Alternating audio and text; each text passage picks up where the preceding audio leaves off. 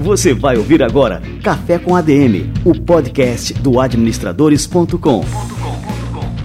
Apresentando Leandro Vieira. E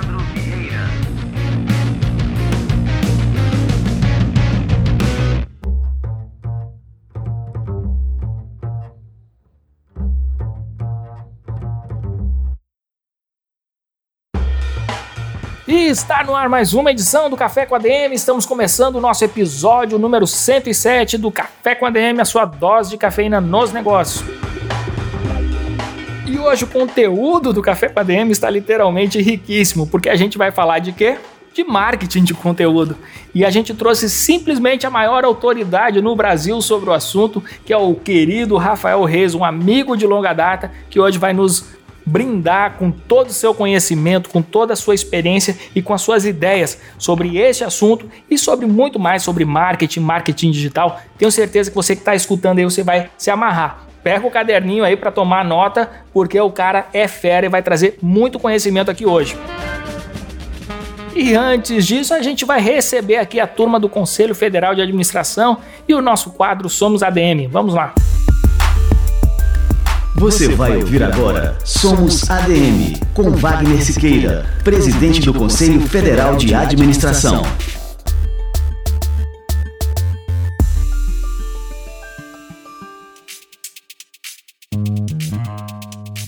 Que contribuição a administração, a nossa profissão, pode dar para facilitar a trajetória de construção de uma nova narrativa para a história do nosso país? Este é o grande desafio que se coloca, colegas, para nós, profissionais de administração. Administrador em cada posto de trabalho no anênio-mato do seu exercício profissional. Administrador na direção das entidades, como praticamente todos aqui dos conselhos, mas também do sistema sindical, das federações e dos sindicatos. Quando os avanços da psicologia social revelaram que o mundo das percepções é um só tempo fonte limite do comportamento humano? Quer dizer, a fotografia que eu faço de determinada realidade determina a maneira como eu me comporto? Surgiram infindáveis implicações para a análise e o estudo do comportamento humano no universo das organizações, mas também no universo das sociedades. A maneira como eu penso determina a maneira como eu percebo e a maneira como eu percebo determina a maneira como eu me comporto. O pensar determina o meu agir. A teoria determina a minha prática. Nada mais prático do que uma boa teoria. Será que temos essa boa teoria na nossa nação? Os conceitos determinam os comportamentos das nações. Brasil, sempre retardatário no processo histórico mundial. Conceitos ultrapassados superados, que levam a adotarmos práticas obsoletas.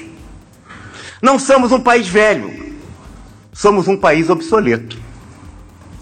Tratamos como atuais, absolutamente atuais, conceito que em outras nações há muito já foram ultrapassados.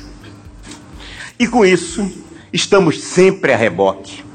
As elites, historicamente, cabeças deslumbradas pelos países hegemônicos. Quantos de nós, das elites, não gostaríamos de ter nascido em determinado momento da época histórica do Brasil na França, ou na Inglaterra, ou nos Estados Unidos? É o mimetismo e o servilismo científico-tecnológico. Você ouviu Somos ADM, com Wagner Siqueira, presidente do Conselho Federal de Administração.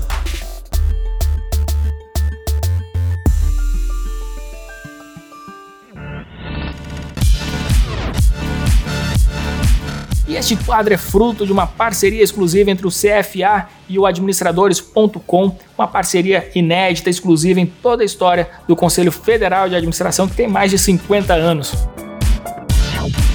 Boa, galera, tô botando aqui o meu café para esquentar para a gente começar a conversar com essa fera que é o Rafael Reis, que já tá chegando por aqui. Vamos lá. Rafael Reis é uma das principais referências do Brasil quando o assunto é marketing digital. Ele já participou de mais de mil projetos digitais ao longo de 20 anos. A consultoria Web Estratégica, da qual é fundador, tem clientes que atuam em diversos segmentos da economia, como setor público, mídia, tecnologia, indústrias e serviços. Atualmente, o seu trabalho é focado em marketing de conteúdo, que foi tema do seu livro Marketing de Conteúdo, a moeda do século XXI. Atualmente, ele é professor do MBA de Marketing da HSM Educação e ele é um nome frequente nos lineups dos melhores eventos de marketing digital do Brasil. Que honra receber Rafael Reis no nosso Café com a DM. Seja muito bem-vindo, meu velho amigo. Cara, a honra é minha, é um prazer gigante estar aqui falando contigo. Há uns dois anos atrás, eu acho, fui gravar um workshop no estúdio lá em São Paulo e foi uma experiência sensacional. Eu sou fã do Administradores há muitos anos, já não sei nem dizer quantos.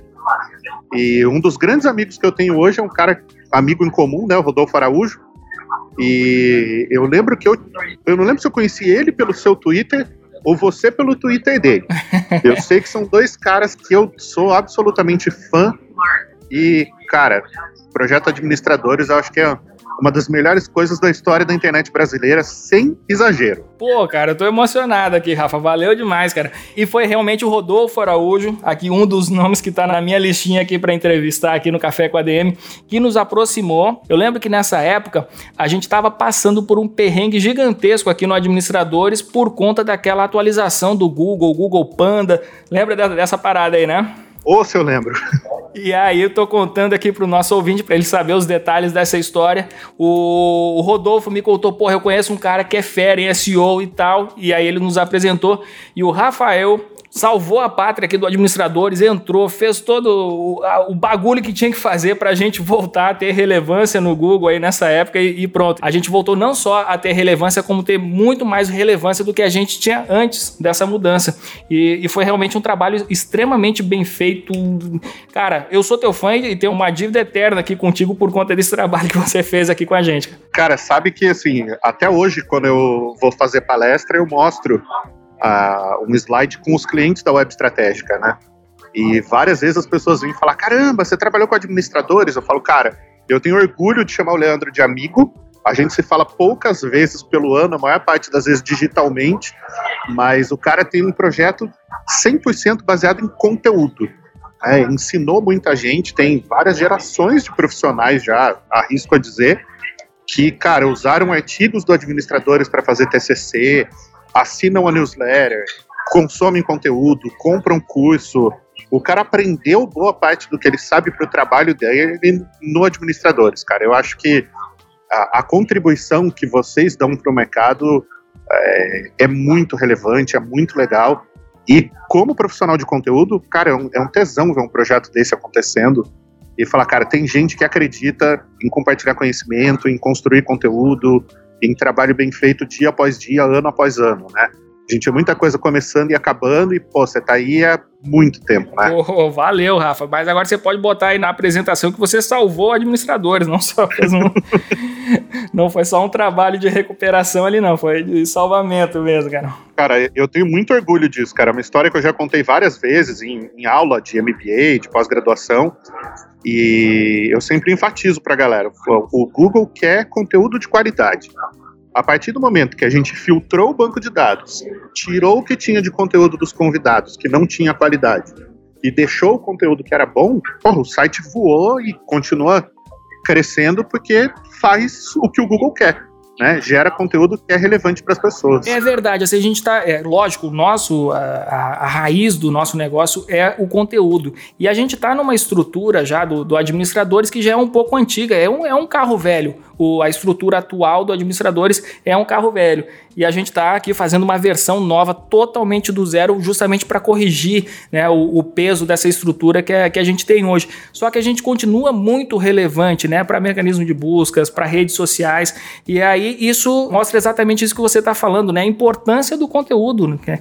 Muitas vezes isso, você tem uma, uma estrutura que não é tão boa, né, mas você tem um conteúdo excelente, então as pessoas continuam acompanhando, né, e é, enfim, então esse é realmente o segredo do nosso sucesso, é conteúdo, né, e aí com relação e estrutura, a gente está preparando aqui uma, uma versão do zero que tá um avião, tá uma bala, cara. Ó, não esquece de me mandar para dar aquela revisada de irmão antes, Porque migração de site é sempre. Ah, não, sempre um uma dor de cabeça. De Aquiles, cara. Já passamos por algumas, eu sei como é que é, é, é verdade. Não, migração, cara, eu diria que 50% dos clientes que me ligam migraram o site e alguém esqueceu de olhar o SEO. Ah, não, isso é importantíssimo. Aí nego te liga desesperado, penhorando a mãe para resolver o problema. Eu falo, cara, calma. Agora é calma e estratégia pra gente reconstruir a casa. Legal. Ô, Rafa, é, me diz uma coisa, cara. Nos últimos anos a gente viu uma mudança radical aí na noção de marketing, de como se faz marketing, de como as pessoas percebem o marketing e a própria educação do, dos consumidores acabou mudando por conta dos conteúdos, é, por conta da mudança de como a gente consome esses conteúdos também. E aí isso acaba afetando a forma como as empresas fazem ou devem fazer o marketing. Como é que você costuma explicar essa mudança justamente que, que a gente vem passando né, para os empresários na hora de vender uma consultoria nessa área? Cara, eu uso muito um livro que tinha um conceito chamado Assimetria da Informação. É o Freakonomics. Eu conheci esse livro no blog do Rodolfo Araújo. Né, o Rodolfo tem um, um blog muito legal que eu não posso evitar, e ele fazia resenha de livros semanalmente, é um cara que lê monstruosamente. Eu li muita coisa por influência dele. Quando eu conheci esse conceito de assimetria de informação, eu comecei a estudar mais sobre a ciência da informação, né? Como é que se gera, como é que se armazena, como é que se recupera, como é que as pessoas consomem informação. É, e hoje a gente tem um consumidor que é muito mais educado e muito mais consciente sobre o que ele quer, é, o que, que ele quer comprar, o que ele quer consumir, o que ele quer para a vida dele. É, hoje cedo estava no, no evento aqui no RD Summit, gravei no, no estúdio deles lá, e num dado momento a gente estava falando sobre os acionadores de, de compra. Basicamente as pessoas compram por três razões: resolver um problema, satisfazer uma necessidade ou satisfazer um desejo. Quando você tem um problema, tipo, furou o pneu do seu carro, você tem que comprar um pneu novo, não dá para rodar sem pneu. Né? Então, ele demanda ação imediata, então você tem escassez de tempo. Você não vai fazer a melhor compra, você vai fazer a compra possível. Quando você tem uma necessidade, por exemplo, trocar a sua operadora de telefonia. Ah, não gosto mais da Claro, vou trocar pela Vivo, não quero a Vivo, vou trocar pela Oi. Você compara os planos e faz uma escolha que satisfaz a sua necessidade, mas você tem tempo de decidir, de comparar, de negociar. E aí vem o terceiro ponto, que é o que os marqueteiros, né, os profissionais de marketing, os marketólogos, para usar o termo correto, mais gostam, que é o desejo. Porque desejo não tem preço. Né? Uma viagem para Disney, um perfume Dior, é, um sapato Hermès, um terno Brookfield, uma bolsa Louis Vuitton, é desejo. Né? Você, você até precisa de uma bolsa, né? mas não precisa ser Louis Vuitton. Né? A do camelô custa 10 lão, a Louis Vuitton custa 10 milão. Mas é, você deseja. E aí, quando você deseja, cara, acabou. Né? Você vai dar um jeito de comprar aquilo. É, só que esse consumidor de hoje, ele tem acesso à informação aonde ele tiver.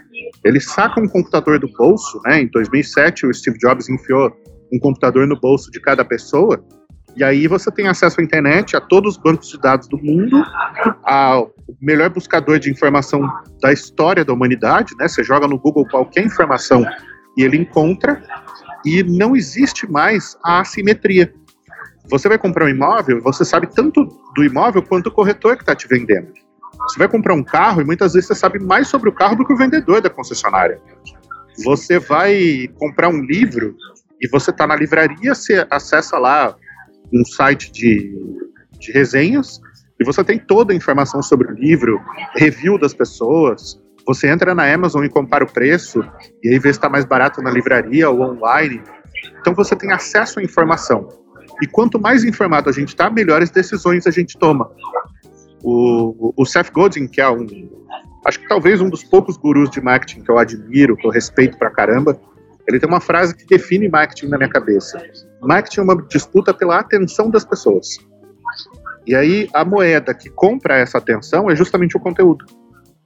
Então, quando a gente ajuda as pessoas a se informar, a tomar uma boa decisão, a entender o que, elas precisam considerar para comprar uma viagem, um carro, um imóvel, uh, um sapato que seja, né? Alguém que vai começar a correr.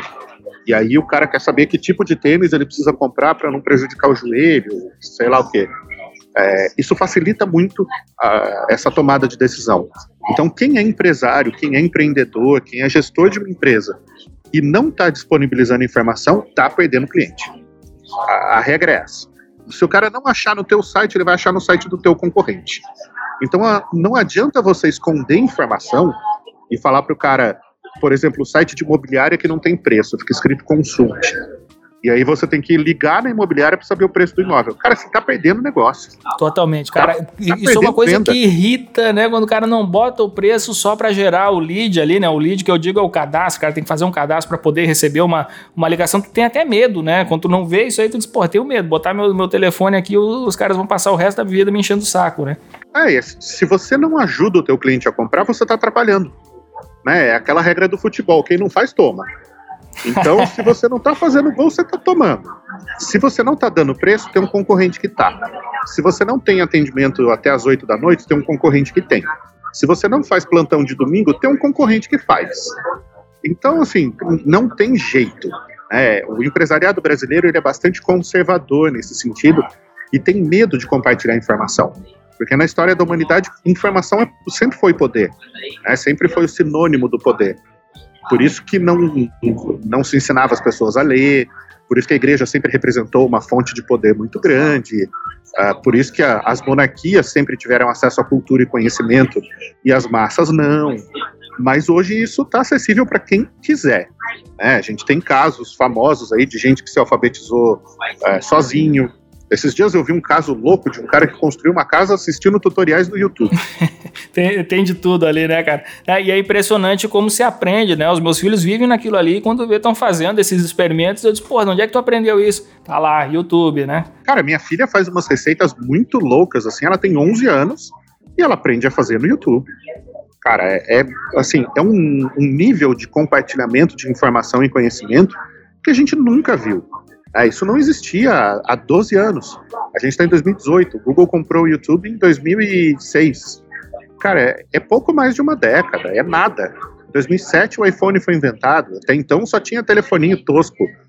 Então, cara, o mundo mudou demais nesses anos, né? E a maior parte das pessoas ainda não conseguiu reagir a essa mudança. Ô, Rafa, me diz uma coisa, a gente pegando esses autores clássicos, por exemplo, tem o novo livro do Philip Kotler, né, o Marketing 4.0, e ele fala lá que três fatores influenciaram essa mudança é, da lógica do marketing. Né? O primeiro, o Google, o segundo, as redes sociais, e o terceiro, a natureza desses serviços, é, tipo a Netflix, o Uber, que muitas empresas acabaram adotando esse modelo. É, mas só que a gente tem lá nos fundamentos, lá na raiz do marketing, da administração, autores como Peter Drucker que falavam, né, e que isso é extremamente válido, que a raiz de qualquer solução é o cliente, é ouvir o que o cliente tem a dizer e oferecer algo que resolva o problema do cliente. Então eu quero te perguntar o seguinte, qual que foi o papel real dessas tecnologias na mudança e na maneira de se pensar o marketing? Uou! Quantas horas a gente tem mesmo? Vamos embora, aqui. A galera curte o café. Quanto mais cafeína, melhor. Aqui. Olha, é uma resposta longa, né? A gente já falou bastante sobre o Google, então vamos pular para redes sociais. Uh, a gente tem capacidade de conversar com qualquer pessoa em tempo real ou não. Uh, ontem mesmo eu estava falando com alguns amigos aqui sobre as pessoas não saberem usar comunicação assíncrona. Né? Você manda o e-mail a hora que você quer, a pessoa responde a hora que ela quer. E aí todo mundo quer usar o WhatsApp, que é comunicação síncrona. E você tá dormindo e o cara tá te mandando WhatsApp. E aí acha que você tem a obrigação de responder 24 horas por dia. Então, ela é muito intrusiva, mas ao mesmo tempo ela é muito acessível. É, eu posso conversar com amigos que estão em vários cantos do mundo, uh, familiares. Eu tenho um primo estudando em Chicago, uma outra estudando em Londres, e falo com eles uh, sem nenhum bloqueio. Estou né? aqui viajando. Ontem à noite fiz videochamada com meu filho de 3 anos e ele quer me ver, porque eu não estou em casa, ele fica com saudade, a gente se vê pelo WhatsApp sem pagar um centavo. Eu só pago acesso à internet. Isso é uma revolução de, de facilidade de comunicação que nunca aconteceu antes, né? Há 15 anos, quando a minha esposa foi fazer intercâmbio na França, ela me ligava, era uma ligação internacional e, cara, era uma fortuna. Foi mil reais de telefonema em um mês. eu lembro bem desse tempo aí, né, cara? Que, que as contas de telefone davam, assim, eram altíssimas, né, cara? era insano, assim, era muito difícil. A gente tinha que calcular o fuso, combinar horário, e pô, era bem difícil de se falar. Hoje em dia é muito simples. E aí vem essa terceira mudança forte, né, essa terceira força que o Kotler abordou, que é a mudança nos modelos de negócio, né, na forma como as empresas funcionam e como as pessoas pagam para consumir informação, para uh, consumir conhecimento, é, para se comunicar. É, você citou aí nominalmente Uber e Netflix, né? A gente tem dois modelos de negócio bastante diferentes. Eu citaria mais um autor aí nesse hall, uh, que é o C.K. Prahalad, né, A Riqueza na Base da Pirâmide. Não, esse cara é fenomenal. A teoria dele é baseada quando você tem milhões de consumidores, né, muitas dezenas de milhões deles, pagando um pequeno ticket, você gera rendas bilionárias. E isso fez muito sentido no mercado de microbancos na Índia. Né? Então você tinha microempréstimos de 100 dólares, 200 dólares, para mães montarem um pequeno negócio em casa e fazerem pão, é, fazerem alguma coisa de costura, algum artesanato e se sustentarem, sustentarem os filhos e coisa e tal. É, quando a gente olha para a Netflix, a Netflix é isso. Né? Você tem um motivador para pagar Netflix, você não quer ver publicidade. Então você paga lá seus 30 mangos por mês e você não vê propaganda. Então você pode assistir série, filme, documentário sem ser interrompido por publicidade que é uma coisa que irrita tremendamente as pessoas. No caso do Uber, você primeiro tira um intermediário, então é uma coisa que o John Seeley Brown, que era diretor de inovação da Xerox, quando a Xerox inventou a interface gráfica, o mouse, é, que depois foi pirateado e licenciado pela Apple e virou a, a Apple em si, é, ele fala da desintermediação. A gente viu nos anos 90 a desintermediação das gravadoras. Hoje uma banda não precisa mais de uma gravadora para se lançar. Agora a gente vê a reintermediação. É, as pessoas assinam o Spotify e aí a banda tem que entrar no modelo de negócio do Spotify se ela quiser ser conhecida. Ela não vai ganhar dinheiro com licenciamento, ela vai ganhar dinheiro fazendo show. Mas o, o jeito de fazer acontecer é estar na nova tecnologia. E com transporte foi a mesma coisa, né? Você tira o intermediário, que eram os sindicatos né, de, de táxi, e você coloca um novo intermediário, que é a plataforma, que come 30% da receita, mais do que o sindicato comia, né? É, mas para o consumidor, para nós como clientes, isso é extremamente conveniente. Então, a hora que você junta esse conjunto de fatores, né, um modelo que seja conveniente, que seja acessível, que resolva um problema que antes as pessoas não sabiam que tinham. Você achava caro pagar táxi, sabia que era um transporte ineficiente, mas não existia uma alternativa. Então você tinha um problema, mas como não existia uma solução, você ficava com o problema, né? não tinha como resolver. Hoje tem. E aí, rapidamente, isso se torna uma solução mainstream, né? uma solução proeminente, e acaba criando e dominando um novo mercado. Agora há pouco, um pouco antes da gente começar a gravar, eu estava fazendo reunião com a gerente de marketing de uma startup que eu sou conselheiro. E a gente vai entrar em um novo mercado e a gente estava desenhando o plano de entrada. E basicamente o que a gente vai fazer é ligar para os clientes das plataformas que já existem nesse mercado e perguntar para eles o que, que essas plataformas têm de bom e o que, que elas têm de ruim. Então, por que, que eles usam aquelas que já existem e o que, que eles gostariam que tivesse que não existe. Aí a gente vai descobrir oportunidades de inovação, vamos criar uma plataforma melhor, e em dois anos a gente vai ser um dos três principais players nesse mercado. Então, no fim das contas, tudo ainda depende. O Drucker sempre esteve certo. Eu nunca achei uma frase do Drucker em que ele estivesse errado. É, do cliente. Né? Se o cliente te dá uma, um problema, uma necessidade, ou eventualmente um desejo, e você atende aquilo, você tem já metade do caminho do sucesso, né? Ô Rafa, mas e agora, assim, com relação aos empreendedores que acabam desenvolvendo um produto ou um serviço que o, o cliente nem imagina que pode existir aquilo ali. É, de onde é que vem esses insights? Aquela velha história lá do Ford, né? Que eles, ah, se a gente perguntar para as pessoas o que elas querem, elas vão dizer que querem cavalos mais rápidos, né? E muitas vezes o empreendedor ele tem que realmente conseguir enxergar esse produto que sequer existe. Os consumidores não vão conseguir falar o que eles querem. Como é que a gente consegue é, identificar justamente assim que existe ali uma demanda por um produto ou um serviço que, que ainda não existe? Olha, vou te dar três níveis de resposta. A primeira é a absurdamente sincera. É, eu acredito que muito depende da sorte. Tem muitas boas ideias que são mal executadas. E tem boas ideias que, mesmo sendo executadas medianamente, acabam dando certo. Porque as pessoas olham para aquilo e falam: caramba, isso é muito legal. É, segundo nível de resposta: testando. Né? Muitas boas ideias não têm um modelo de negócio por trás, não sabem como vão pagar a conta. Foi o caso da Netflix durante mais de uma década, até que eles encontrassem um modelo de negócio.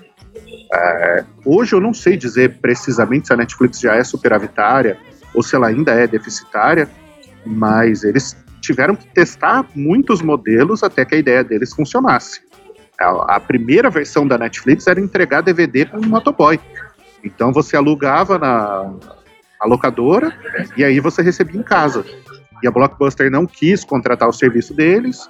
E aí, depois de muitos anos, a Blockbuster faliu e a Netflix foi lá e comprou a massa falida só para ter a marca, meio que aquela brincadeira de vingancinha e coisa e tal. Então, muitas boas ideias você vai ter que testar e ver se aquilo efetivamente tem demanda. Né? Se uma vez que as pessoas descobrirem que aquilo existe, elas vão querer consumir aquilo. E a terceira resposta vem muito do mundo de startups. Uh, tem ideias que são muito boas por si só, mas não têm um, uma viabilidade operacional. E aí um investidor que resolve acreditar na ideia fala, cara, eu vou botar dinheiro nisso e a gente vai descobrir um jeito de fazer isso dar certo. E você tem 99,9% de falha. A maior parte das ideias uh, quebra ou não funciona ou falha em algum aspecto. Alguma coisa ali ela deixou a desejar. Ou a demanda era muito pequena, ou a solução não era boa o suficiente, ou as pessoas não viram necessidade, ou não sentiram desejo. Alguma coisa ali faltou. É, por isso que os times mais multimídia, multimídia não, é, tem um outro termo para isso agora me fugiu. Com múltiplas competências, me, me fugiu o adjetivo agora. É, multidisciplinares. Acabam dando mais certo. Eu acho que era o Drucker que falava que uma empresa que só tem engenheiros vai quebrar. Né? Uma empresa que só tenha médicos vai quebrar. Uma empresa que só tenha psicólogos vai quebrar. Alguém ali tem que entender de negócio. Alguém tem que saber comprar, vender, negociar, administrar.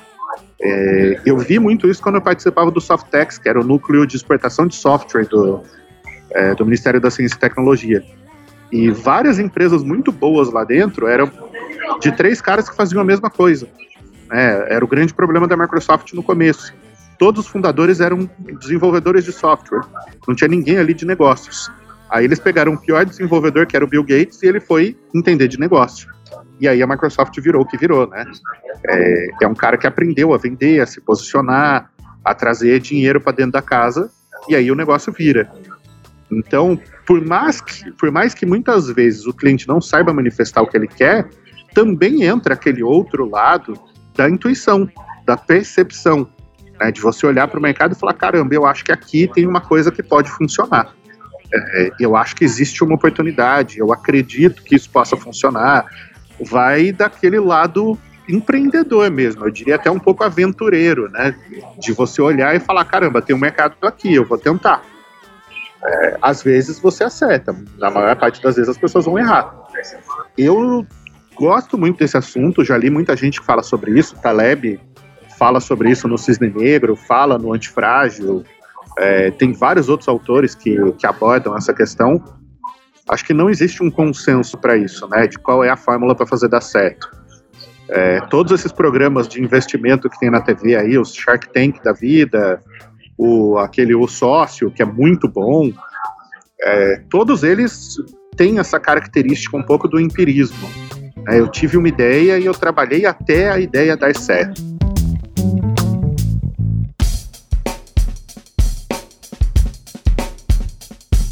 Parte dessas transformações que a gente está conversando aqui agora, elas se devem a esses avanços tecnológicos é, que a gente não tem precedentes aí na história da humanidade, como essa criação dos algoritmos que conseguem prever, né, com uma aproximação é, muito forte, o comportamento das pessoas. Eles analisam aí a questão da navegação, coletam as informações, coletam os dados, conseguem é, sugerir é, produtos e serviços que estão totalmente de acordo né, com os desejos e as necessidades daquela pessoa específica. É, como é que você pode é, contextualizar o marketing de conteúdo nesse mundo tecnológico agora, né? Que, que a gente tem esses algoritmos, esses dados abundantes. Você acha que a gente deve se concentrar mais nos dados ou nas pessoas? Cara, eu acho que essas duas coisas não são excludentes. Na verdade, eu não acho, eu acredito. Como profissional de marketing, eu acredito que as pessoas são o mais importante. Inclusive, a minha apresentação de amanhã no Summit eu abro com uma frase do Simon Sinek: 100% dos clientes são pessoas. Se você não entende de pessoas, você não entende de negócios. Então, a gente está aqui para servir as pessoas. Né? O, o teu produto serve a uma audiência e ajuda essas pessoas a se informar e a tomar melhores decisões na carreira. É, eu tenho dois negócios, né? Eu tenho a consultoria de marketing e tenho uma escola de marketing digital. Nos dois casos, em um, eu estou vendendo a minha inteligência para ajudar outros negócios a crescer, e no outro eu estou vendendo conhecimento para ajudar a carreira das pessoas a deslanchar ou empresários a, a estruturar o marketing deles de uma forma melhor. É, nos dois casos, eu tenho uma visão do que as pessoas precisam, mas para eu montar um plano tático, eu tenho que me basear em dados. Uh, por mais que tenha temas que eu teria uma paixão muito grande por ensinar, se não tiver demanda de mercado para esses temas, não adianta eu criar um produto. Então tem cursos que eu gostaria muito de dar, mas que se eu lançar o curso ele não vai vender. E aí eu tenho que tomar uma decisão técnica, uma decisão empresarial. Eu não vou investir na criação de um produto que não vai vender. É... Por outro lado, nos cursos, eu vou recebendo feedback dos alunos uh, e a gente vai filtrando essas informações para entender para onde esses caras estão querendo ir, do que é que eles estão sentindo falta, onde é que a gente está acertando, onde é que a gente está errando, e aí a gente vai melhorando o produto. Então eu já tive aluno que fez duas vezes o mesmo curso, fez no ano 1 um e depois fez no ano 2. E o cara falou, cara, é completamente outro curso. Eu falei, e é, por duas variáveis, por você e pelo curso. Você mudou nesse um ano. Você amadureceu, você testou, você fez várias coisas, você aprendeu, você é outra pessoa depois desses 12 meses. O curso também mudou. Né? Os alunos deram feedback, coisas boas a gente é, potencializou, coisas ruins a gente suprimiu. É, a gente aprendeu a dar essa aula melhor, aprendeu a dar exemplos melhores, a aprofundar quando é necessário, a passar mais rápido quando a base já está criada. Então, as duas coisas são complementares.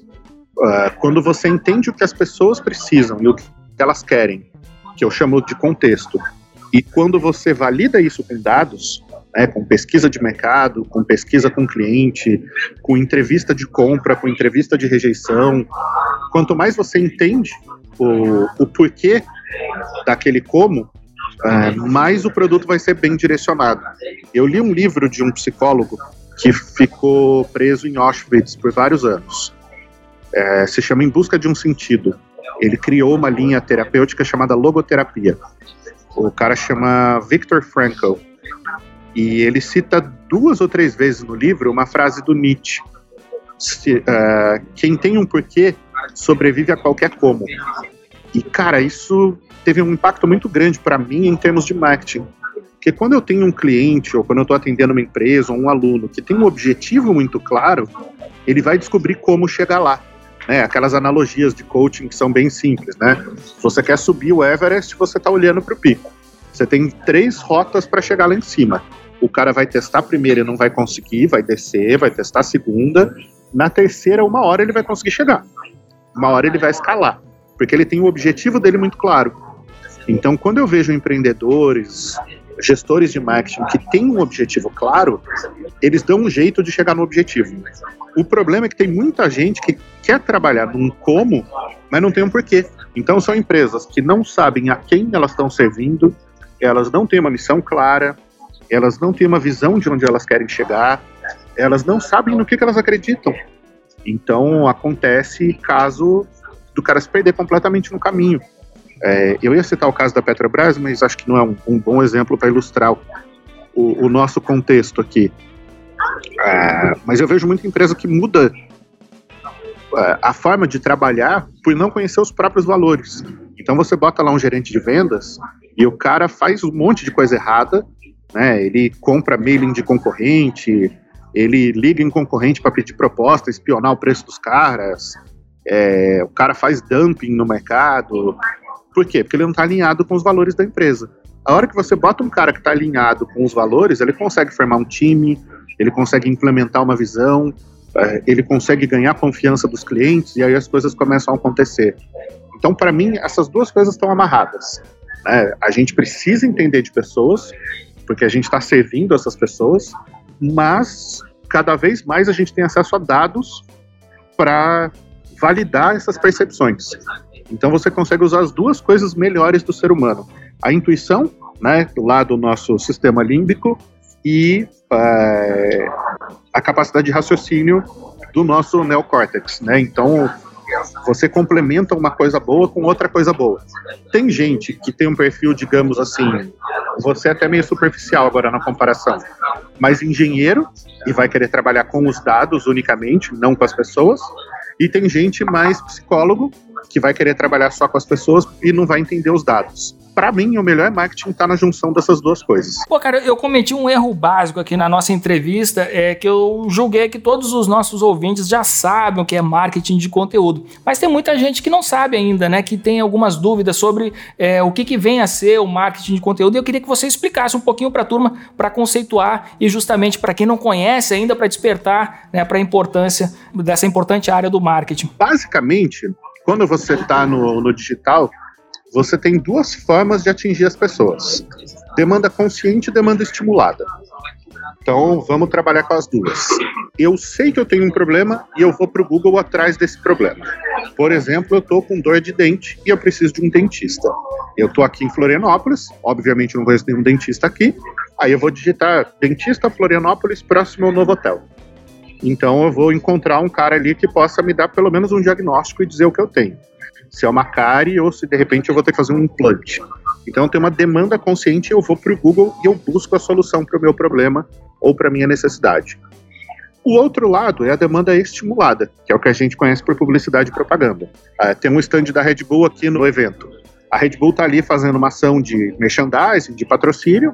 Eu vejo a Red Bull, aquilo me estimula, eu fico com vontade de tomar, vou lá e compro o produto.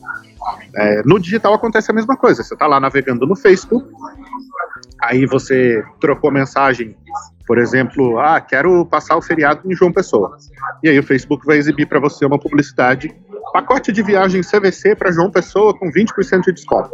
Você vai clicar, você foi estimulado por uma demanda que o Facebook sabe através dos dados que ele coleta sobre o seu uso da plataforma que você quer. Aí você vai clicar naquilo, vai cair num site, vai olhar, pode pagar em 10 vezes, fala com a patroa, a patroa curte a ideia, você vai lá, compra e ok né? Você foi, é, você teve um desejo estimulado. Você pode estimular necessidade. Por exemplo, a gente sabe que no mercado ter uma pós-graduação é, ajuda a qualificar o profissional e aumenta a probabilidade dele arranjar um emprego. Então, é uma necessidade que existe, mas às vezes a pessoa não está consciente dessa necessidade. A FGV vai lá e faz uma propaganda no portal de administradores, é, venha estudar economia na FGV e aumente 25% a sua empregabilidade. E aí o cara vai lá e se interessa, e daqui a seis meses ele se matricula numa pós-graduação. O que, que é o marketing de conteúdo, né? Colocado esse contexto, demanda consciente, demanda estimulada. É você criar conteúdo para os seus clientes atuais e os seus clientes potenciais, né? Aqueles que podem te comprar, mas ainda não são os seus clientes, que ajude esses caras a entender o que é o seu produto. Então, vou pegar nesses dois exemplos. A Red Bull é uma empresa que investe em um conceito dentro do marketing de conteúdo chamado branded content, né, o conteúdo patrocinado pela marca. Então, os caras patrocinam o Felix Baumgartner para o cara pular do espaço, eles patrocinam rally, corrida de moto, é, aqueles bagulhinho de aqueles festivais de jogar avião de papel. aqueles outros que a galera monta um avião e se joga no lago, é, equipe de Fórmula 1. Então, de toda forma, eles estão criando conteúdo e estão colocando a marca no contexto daquele conteúdo. Então, o que é que você associa a Red Bull? Inovação, romper limites, é, coisas radicais, é, um comportamento de ficar ligadão. Então, você associa isso à marca do refrigerante. É, Red Bull não é nada mais do que um refrigerante, no fim das contas, né? Mas em, você vai no, no, supermercado, uma lata de Coca-Cola, de Guaraná, custa 3 reais. Por que, que Red Bull custa 10? Porque eles investem muito em marketing. E o marketing deles, em grande parte, é feito pelo conteúdo. Então, a hora que você precisa de alguma coisa para te deixar ligadão, a sua mente associa com aquele conteúdo que ela vem consumindo há muito tempo. Do outro lado, a FGV resolve investir em conteúdo poxa, ela pode fazer entrevista com os professores, essa entrevista pode ser feita em vídeo, né, filmando numa unidade lá da FGV, e ela vai para o YouTube. Aí você exporta o áudio dessa entrevista e transforma em um podcast. Você também pode transcrever essa entrevista e transformar em um post no blog da FGV. Aí você pode pegar trechos dessa entrevista e diagramar e colocar as frases em redes sociais.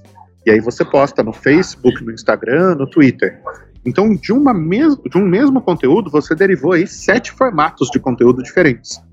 E aí, em, canais diferentes, você está se relacionando com pessoas que têm interesse na marca FGV e que em algum momento vão comprar um curso.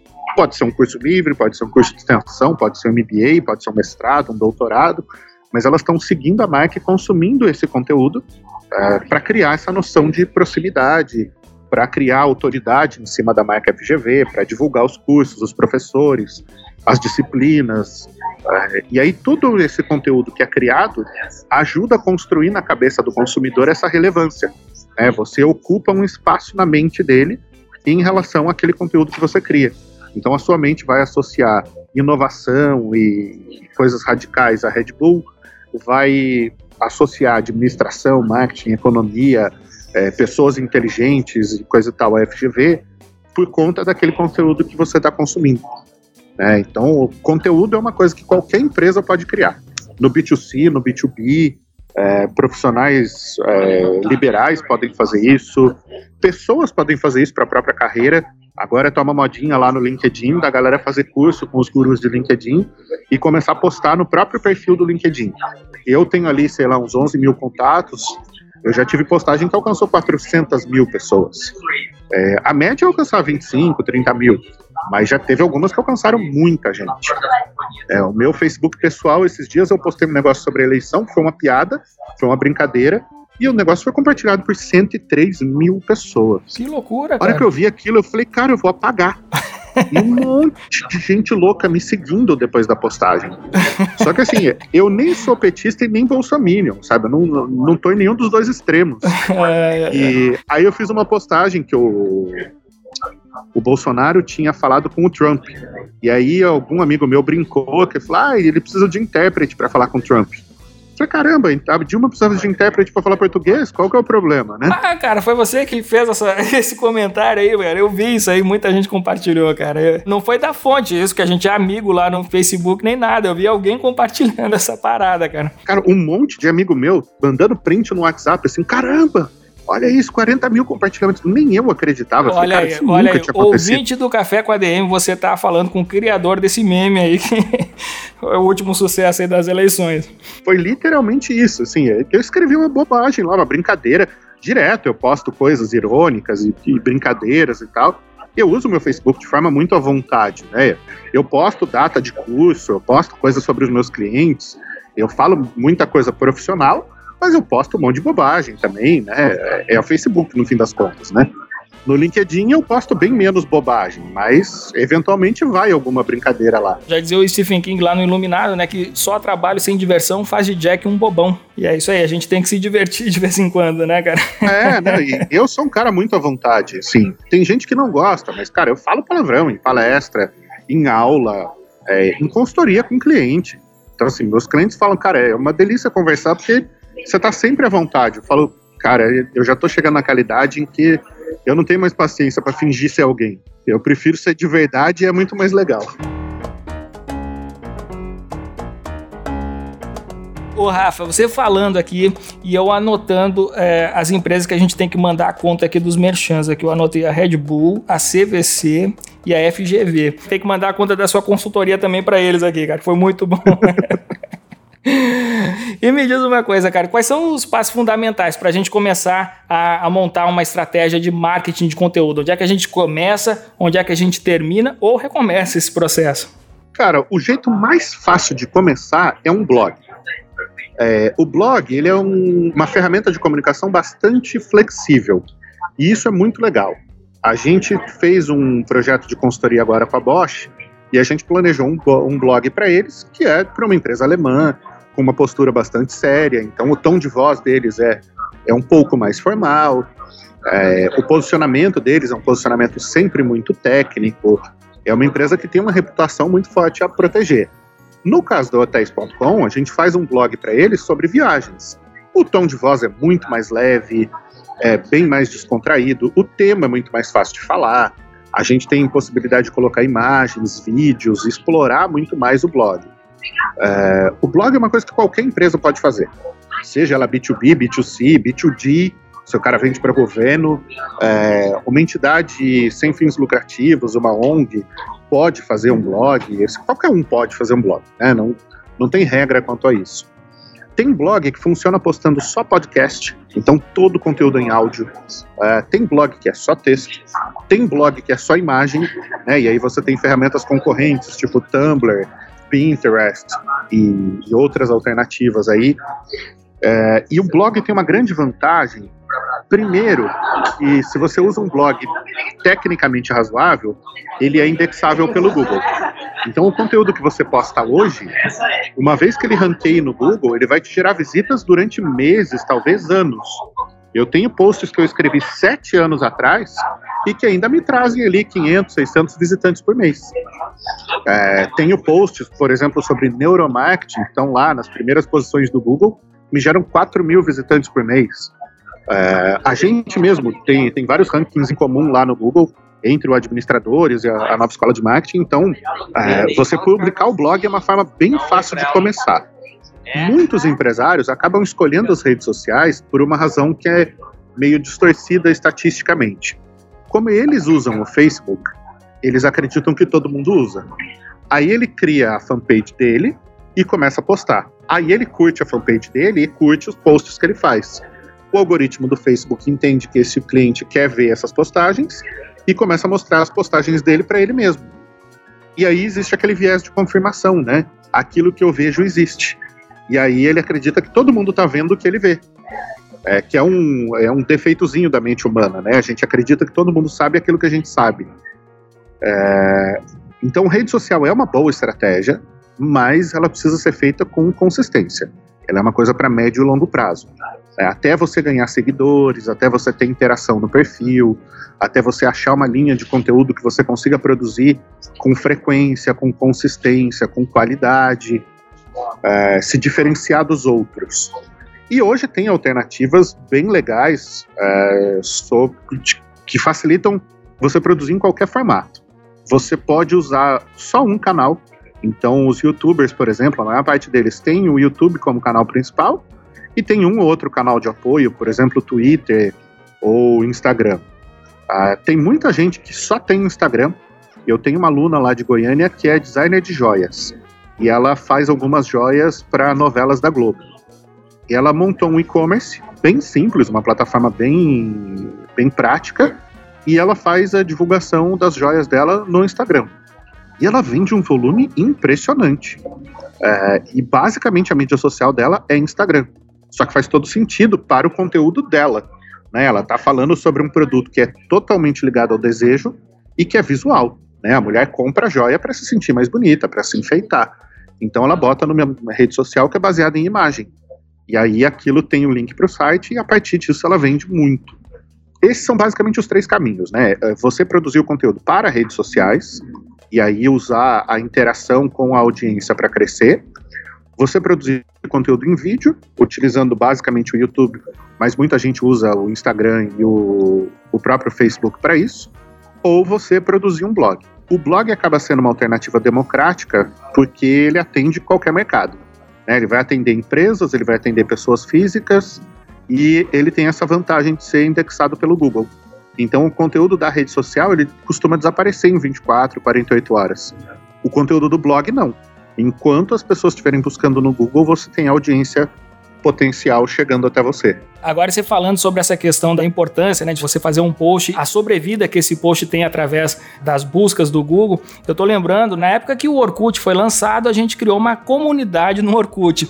E, bom, era comunidade, administradores e tal. E eu fiz um post no Administradores é, com o título Administradores no Orkut, para comunicar que a gente estava no Orkut, que tinha lá uma comunidade e tal. E como o Orkut era uma coisa que tu tinha que mandar um convite, lembra? É, Para a pessoa se inscrever, tinha que mandar um convite, né?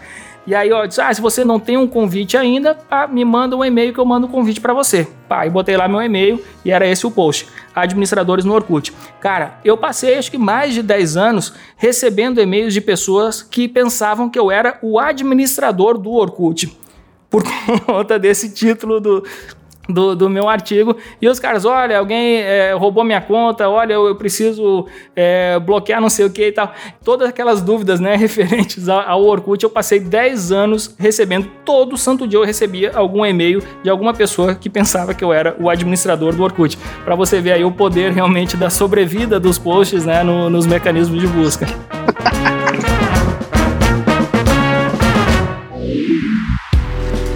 Rafa, agora uma curiosidade. Eu vi que você tá no RD Summit, né? E você fez uma palestra ali, pelo menos eu vi uma postagem no Facebook que tinha um título assim: Neurociência mais Storytelling.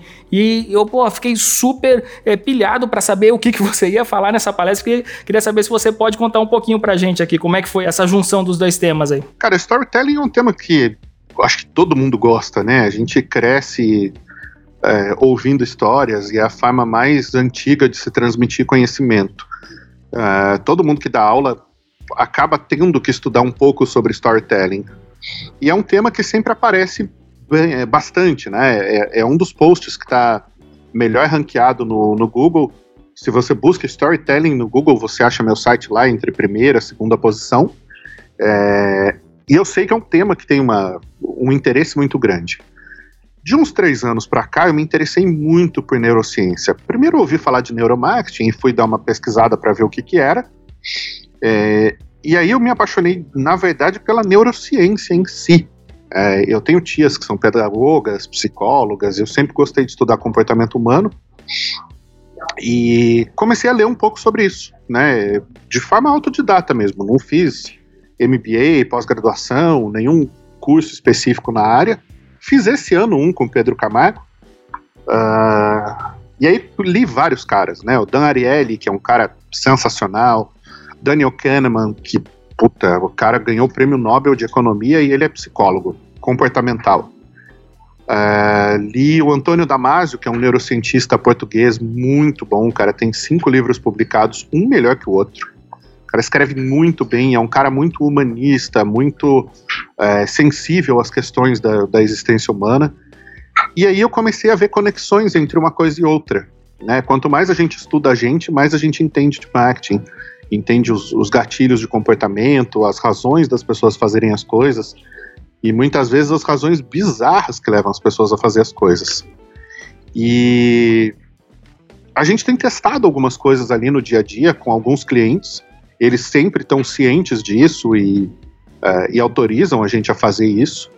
Uh, eu testo muita coisa nos meus produtos, né, no meu site, nos meus cursos, em projetos nos quais eu participo, e aí fui descobrindo algumas coisas ali que funcionam. Uh, tem alguns autores também que já fizeram testes deles, e aí a gente vai incorporando isso no, no dia a dia ali da empresa. E aí esse ano tomei coragem de falar sobre isso publicamente, né? É um assunto que gera muita controvérsia, porque existe muito mito em relação a manipular as pessoas.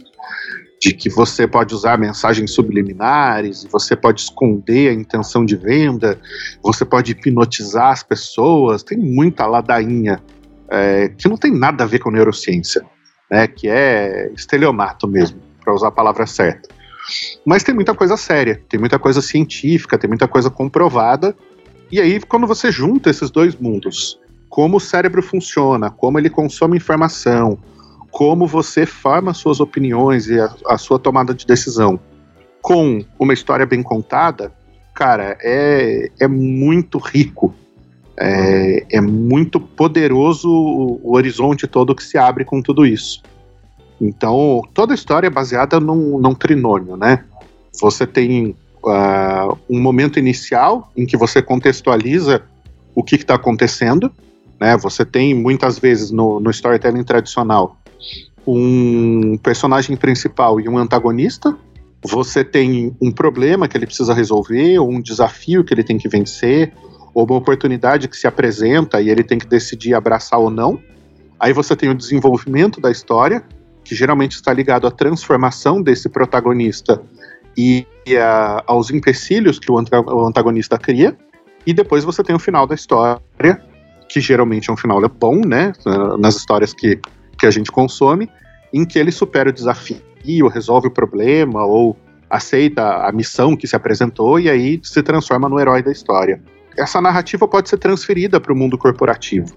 Então você pode contar histórias de transformação em que uma empresa tinha uma necessidade ou um problema a ser resolvido, ela passou por uma transformação usando uma determinada solução e os resultados que ela alcançou depois dessa transformação. E essa é uma história muito simples de se contar, que sempre foi contada como case, por exemplo.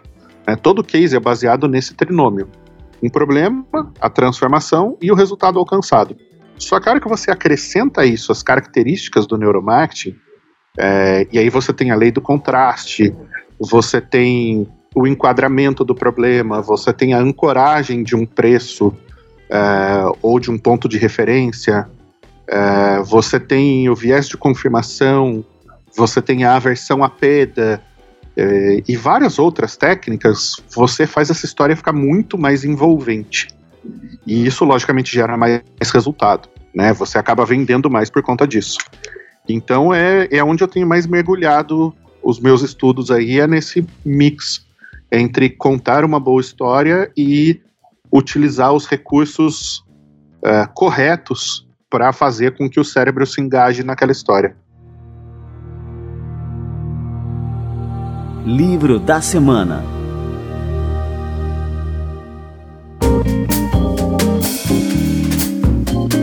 eu queria aproveitar que a gente está falando sobre isso, né?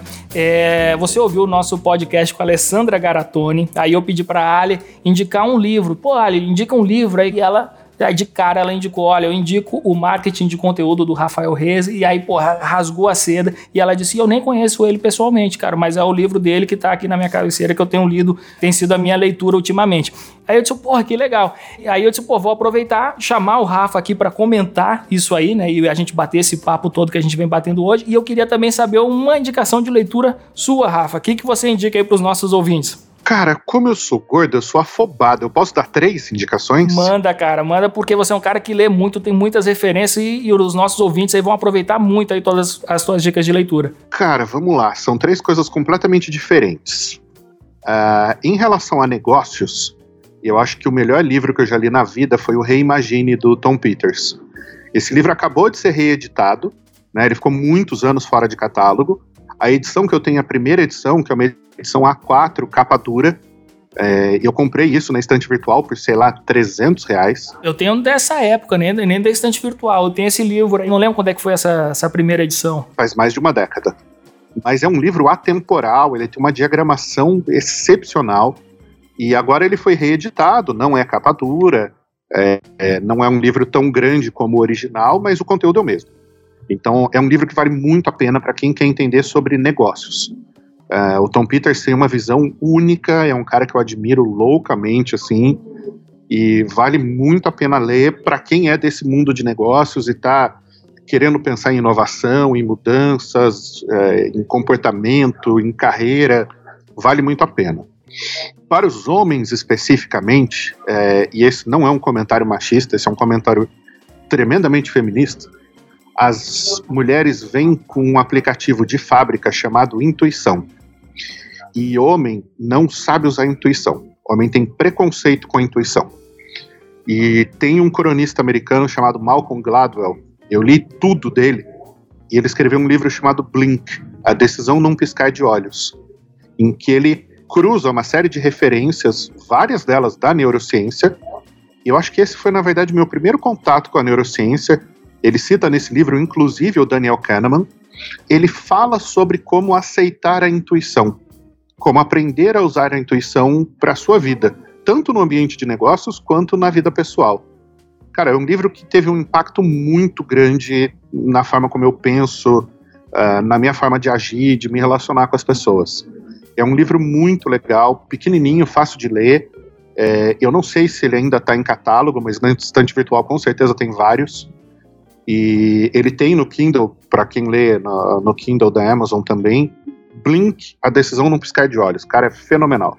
E o terceiro, que não tem nada a ver com nada, mas foi o livro que mudou a minha existência, é um livro do Carl Sagan.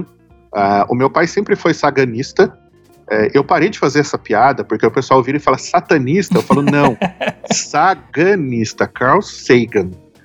E ele sempre me deu o Sagan como referência. Eu lembro de ser moleque e assistir a série Cosmos. E aos 17 anos eu li um livro chamado O Mundo Assombrado pelos Demônios A Ciência Vista como uma Vela no Escuro.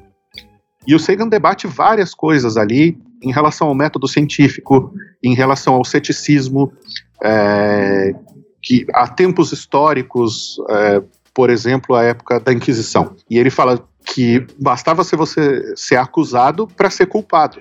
Né? Não existia um processo científico de investigação dos fatos. Era tudo baseado na fé e no poder do mito. E esse foi um livro que teve um impacto muito grande na minha vida. É, uma vez eu estava gravando com o Ícaro de Carvalho, ele me perguntou e eu mandei esse livro e ele falou: Caraca, cara, é, é uma indicação totalmente fora da caixa. Nunca imaginaria que alguém fosse indicar esse livro. Cara, fantástico. Eu tô anotando aqui também o Ícaro aqui para nossa listinha de, de, entrevistados aqui. O cara é fantástico, Ícaro de é Carvalho. É um louco, um louco, um louco assim, mas eu sou fã desse moleque. é um cara com uma visão de mundo sensacional. Inteligentíssimo, cara. Que eu admiro loucamente.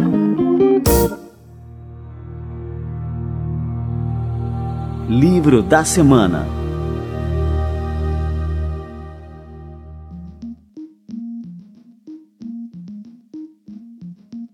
Pô, eu gostei demais das tuas é, indicações de leitura. Gostei demais do nosso bate-papo de hoje aqui, Rafa. Foi fantástico, cheio de insights, de ensinamentos. Assim, tenho certeza que a turma que está nos escutando, aí, os caras estão adorando e pilhados aí para botar em prática aqui tudo que você ensinou hoje aqui, Rafa. Cara, foi um grande prazer. É sempre bom conversar contigo.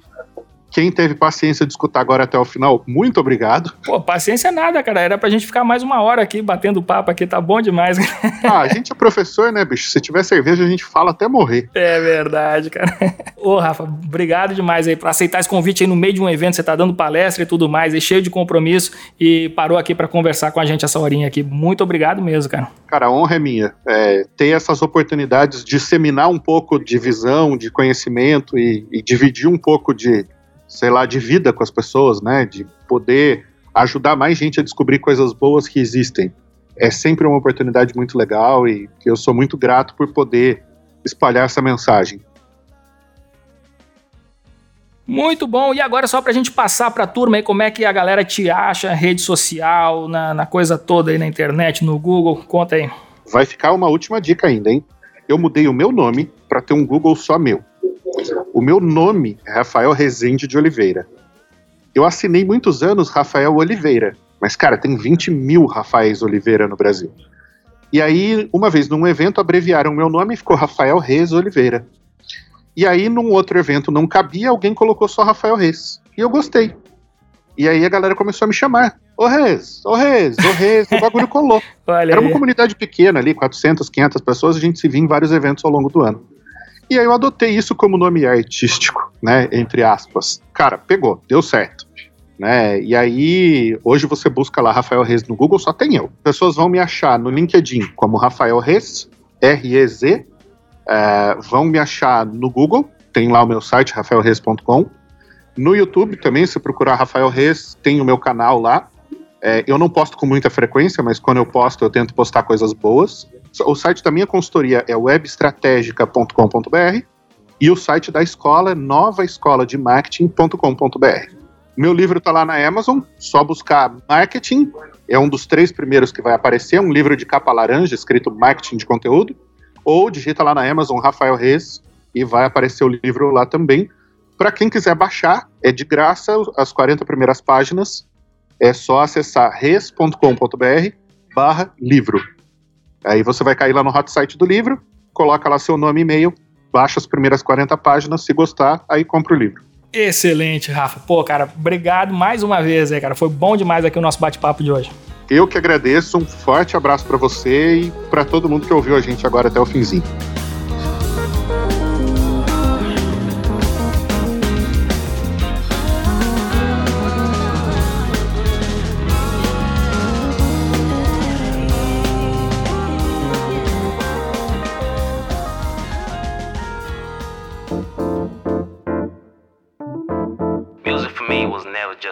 Olha só, e o Rafael Reis balançou as estruturas do Café com a DM. Que bate-papo fantástico. Falei para você, você aprender muito aqui hoje e tenho certeza que não foi diferente dessa promessa que eu fiz lá no comecinho do programa. E eu me dei conta depois que eu falei que eu contei um spoiler aqui para vocês, aqui falei que a gente está construindo uma nova versão do administradores.com. Não era para eu ter falado, isso era surpresa, era uma, era uma coisa para a gente fazer um lançamento especial, tudo mais para vocês ficarem sabendo. Mas você, ouvinte do Café com ADM, já tá sabendo da novidade.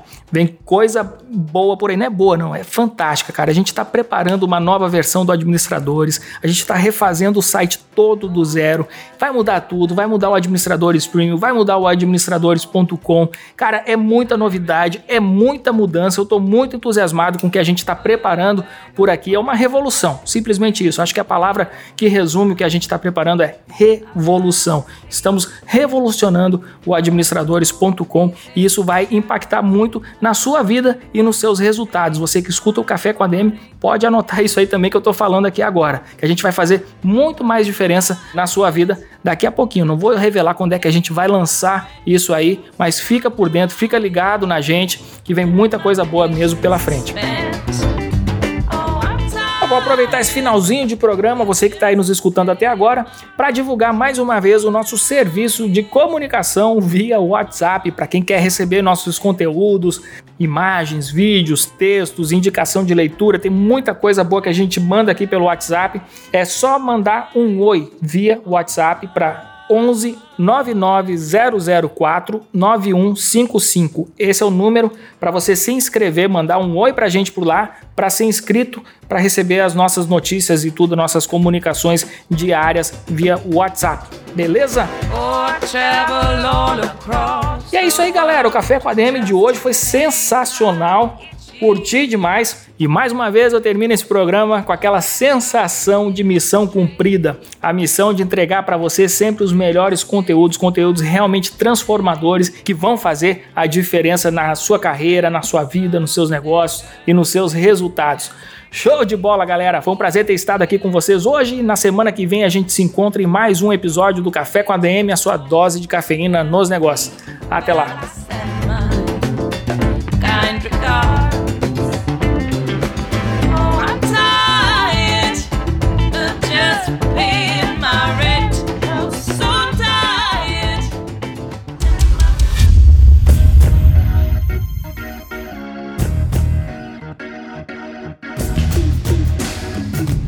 Você ouviu Café com ADM, o podcast do administradores.com.